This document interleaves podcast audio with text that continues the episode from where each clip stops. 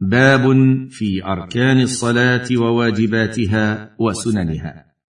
أيها المسلم إن الصلاة عبادة عظيمة تشتمل على أقوال وأفعال مشروعة تتكون منها صفتها الكاملة.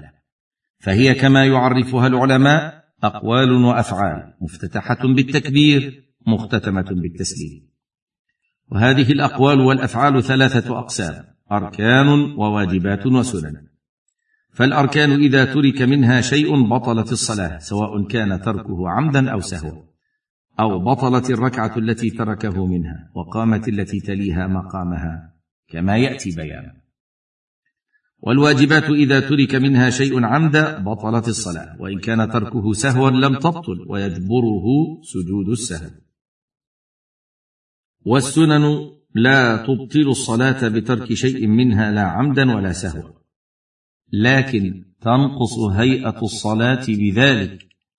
والنبي صلى الله عليه وسلم صلى صلاة كاملة بجميع أركانها وواجباتها وسننها وقال صلوا كما رأيتموني أصلي. حاشية.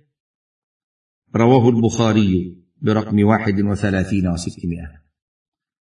أما بخصوص الفحج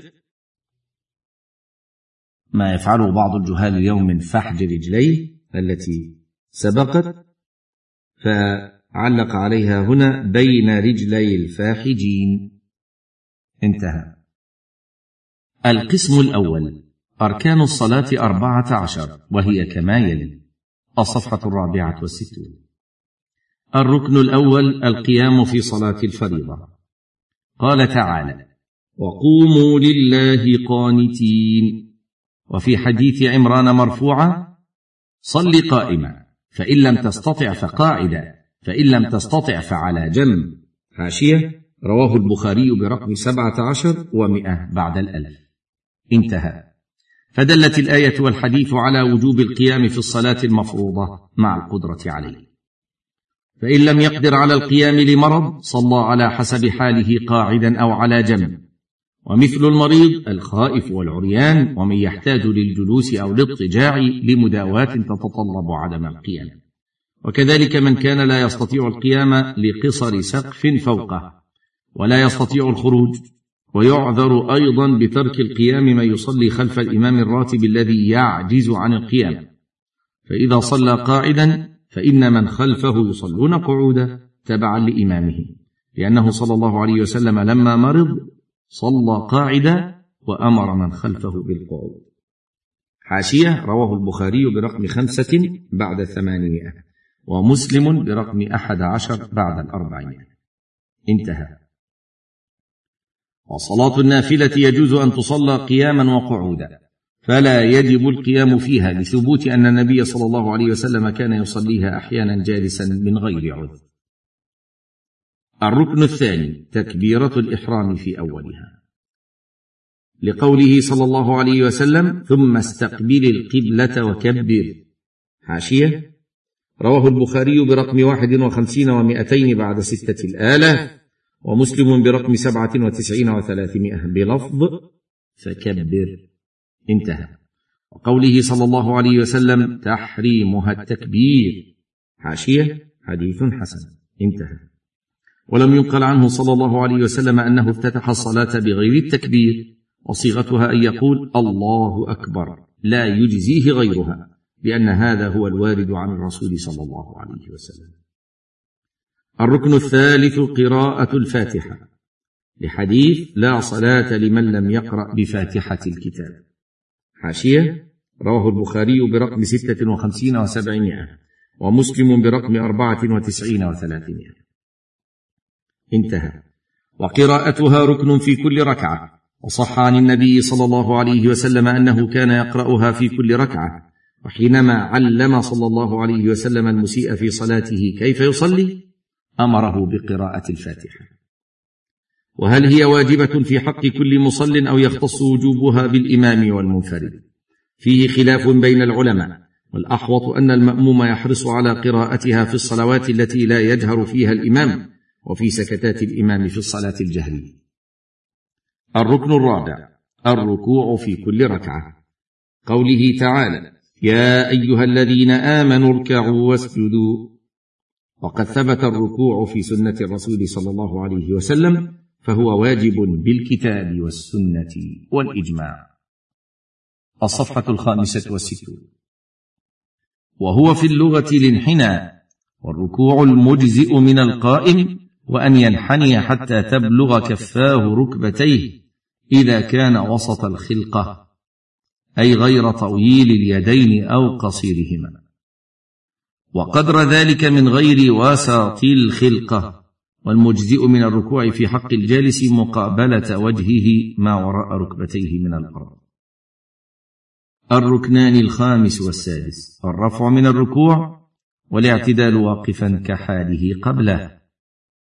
لأنه صلى الله عليه وسلم داوم على فعله وقال صلوا كما رأيتموني أصلي. حاشية رواه البخاري برقم واحد وثلاثين وستمائة. انتهى. الركن السابع السجود. وهو وضع الجبهة على الأرض ويكون على الأعضاء السبعة في كل ركعة مرتين. لقوله تعالى واسجدوا. وللأحاديث الواردة في أمر النبي صلى الله عليه وسلم به وفعله له وقوله صلوا كما رأيتموني أصلي. حاشية. رواه البخاري برقم واحد وثلاثين وستمائة. انتهى. فالأعضاء السبعة هي الجبهة والأنف واليدان والركبتان وأطراف القدمين. فلا بد أن يباشر كل واحد من هذه الأعضاء موضع السجود وحسب الإمكان. والسجود أعظم أركان الصلاة وأقرب ما يكون العبد من ربه وهو ساجد. فأفضل الأحوال حال يكون العبد فيها أقرب إلى الله وهو السجود. الركن الثامن الرفع من السجود والجلوس بين السجدتين. لقول عائشة رضي الله عنها كان النبي صلى الله عليه وسلم إذا رفع رأسه من السجود لم يسجد حتى يستوي قاعدا. رواه مسلم. حاشية برقم ثمانية وتسعين وأربعمائة. انتهى. الركن التاسع الطمأنينة في كل الأفعال المذكورة وهي السكون وإن قل. وقد دل الكتاب والسنة على أن من لا يطمئن في صلاته لا يكون مصليا ويؤمر بإعادتها. الركنان العاشر والحادي عشر التشهد الأخير وجلسته. وهو أن يقول التحيات إلى آخره. اللهم صل على محمد. فقد ثبت أنه صلى الله عليه وسلم لازمه. وقال صلوا كما رأيتموني أصلي. حاشية رواه البخاري برقم واحد وثلاثين وستمائة. انتهى. وقال ابن مسعود رضي الله عنه كنا نقول قبل أن يفرض علينا التشهد. حاشية رواه النسائي برقم ألف ومائتين والبيهقي في الجزء الثاني مئة وثمانية وثلاثون وثلاثمائة وثمانية وسبعون. والدار قطني وصححه وكذلك صححه الحافظ في الفتح في الجزء الثاني في الصفحة الثلاثمائة بعد المئتين. وابن الملقن في الخلاصة. انتهى. فقوله قبل أن يفرض دليل على فرضه. الصفحة السادسة والستون. الركن الثاني عشر. الصلاة على النبي صلى الله عليه وسلم في التشهد الأخير. بأن يقول اللهم صل على محمد. وما زاد على ذلك فهو سنة. الركن الثالث عشر. الترتيب بين الأركان. لأن النبي صلى الله عليه وسلم كان يصليها مرتبة. وقال صلوا كما رأيتموني أصلي. حاشية. رواه البخاري برقم واحد وثلاثين وستمائة. انتهى. وقد علمها للمسيء مرتبة ب ثم. الركن الرابع عشر التسليم.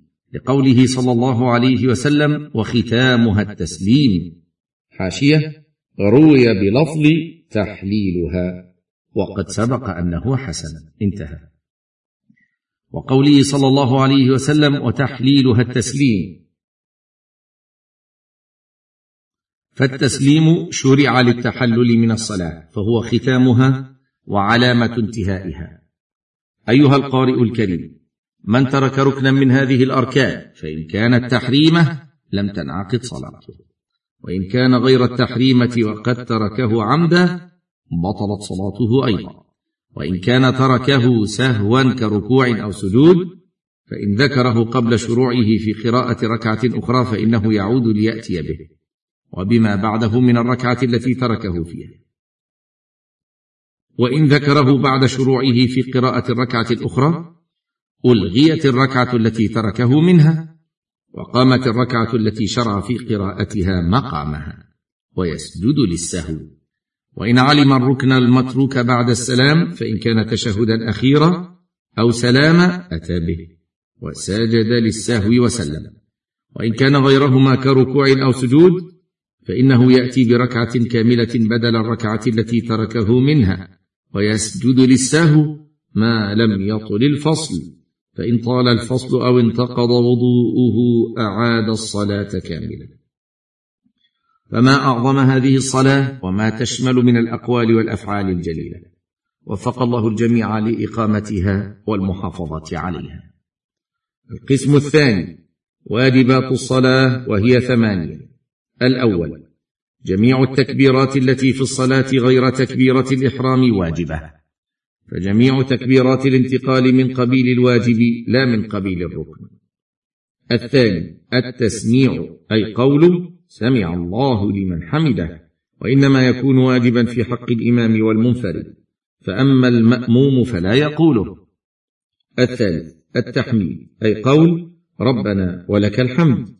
للإمام والمأموم والمنفرد بقوله صلى الله عليه وسلم إذا قال الإمام سمع الله لمن حمده فقولوا ربنا ولك الحمد. حاشية. رواه البخاري برقم 22 و700 ومسلم برقم 14 و400 من حديث أبي هريرة. انتهى. الرابع. قول سبحان ربي العظيم في الركوع مرة واحدة. ويسن الزيادة إلى ثلاث وهي أدنى الكمال وإلى عشر وهي أعلاه. الخامس قول سبحان ربي الأعلى في السجود مرة واحدة وتسن الزيادة إلى ثلاث. السادس قول رب اغفر لي بين السجدتين مرة واحدة وتسن الزيادة إلى ثلاث. السابع التشهد الأول وهو أن يقول التحيات لله والصلوات والطيبات. السلام عليك أيها النبي ورحمة الله وبركاته. السلام علينا وعلى عباد الله الصالحين. أشهد أن لا إله إلا الله وأشهد أن محمدا عبده ورسوله. أو نحو ذلك مما ورد.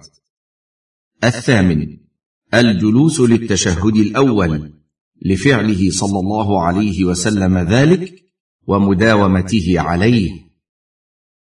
مع قوله صلى الله عليه وسلم صلوا كما رأيتموني أصلي حاشية رواه البخاري برقم واحد وثلاثين وستمائة. انتهت. ومن ترك واجبا من هذه الواجبات القولية والفعلية الثمانية متعمدا بطلت صلاته. لأنه متلاعب فيها. ومن تركه سهوا أو جهلا فإنه يسجد للسهو.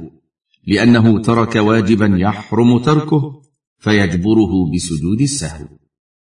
القسم الثالث سنن الصلاة.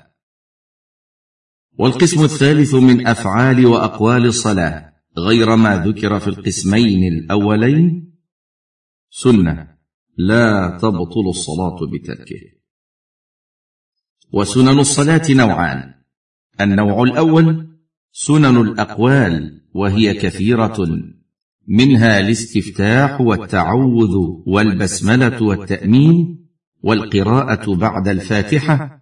بما تيسر من القرآن في صلاة الفجر وصلاة الجمعة والعيد وصلاة الكسوف والركعتين الأولين من المغرب والعشاء والظهر والعصر. ومن سنن الأقوال قول ملء السماء وملء الأرض وملء ما شئت من شيء بعد. بعد قوله ربنا ولك الحمد. وما زاد على المرة الواحدة في تسبيح ركوع وسجود. والزيادة على المرة في قول رب اغفر لي بين السجدتين. وقول اللهم إني أعوذ بك من عذاب جهنم ومن عذاب القبر ومن فتنة المحيا والممات ومن فتنة المسيح الدجال. وما زاد على ذلك من الدعاء في التشهد الأخير. والنوع الثاني سنن الأفعال كرفع اليدين عند تكبيرة الإحرام وعند الهوي إلى الركوع وعند الرفع منه ووضع اليد اليمنى على اليسرى ووضعهما على صدره أو تحت سرته في حال القيام والنظر إلى موضع سجوده ووضع اليدين على الركبتين في الركوع ومجافاة بطنه عن فخذيه. وفخذيه عن ساقيه في السجود ومد ظهره في الركوع معتدلا وجعل رأسه حياله فلا يخفضه ولا يرفعه وتمكين جبهته وأنفه وبقية الأعضاء من موضع السجود. وغير ذلك من سنن الأقوال والأفعال مما هو مفصل في كتب الفقه. وهذه السنن لا يلزم الإتيان بها في الصلاة. بل من فعلها أو شيئا منها فله زيادة أجر ومن تركها أو بعضها فلا حرج عليه شأن سائر السنن. ومن هنا لا نرى مبررا لما يفعله بعض الشباب اليوم من التشدد في أمر السنن في الصلاة حتى ربما أدى بهم هذا إلى التزيد في تطبيقها بصورة غريبة. كأن يحني أحدهم رأسه في القيام إلى قريب من الركوع ويجمع يديه على ثغرة نحره بدلا من وضعهما على صدره أو تحت سرته كما وردت به السنة وتشددهم في شأن السترة حتى إن بعضهم يترك القيام في الصف لأداء النافلة ويذهب إلى مكان آخر يبحث فيه عن سترة. وكذا مد أحدهم رأسه إلى أمام ورجليه إلى خلف في السجود حتى يصبح كالقوس أو قريبا من المنبطح. وكذلك فحج أحدهم رجليه في حال القيام حتى يضيق على من بجانبه وهذه صفات غريبة ربما تؤدي بهم إلى الغلو الممقوت. ونسأل الله لنا ولهم التوفيق للحق والعمل به.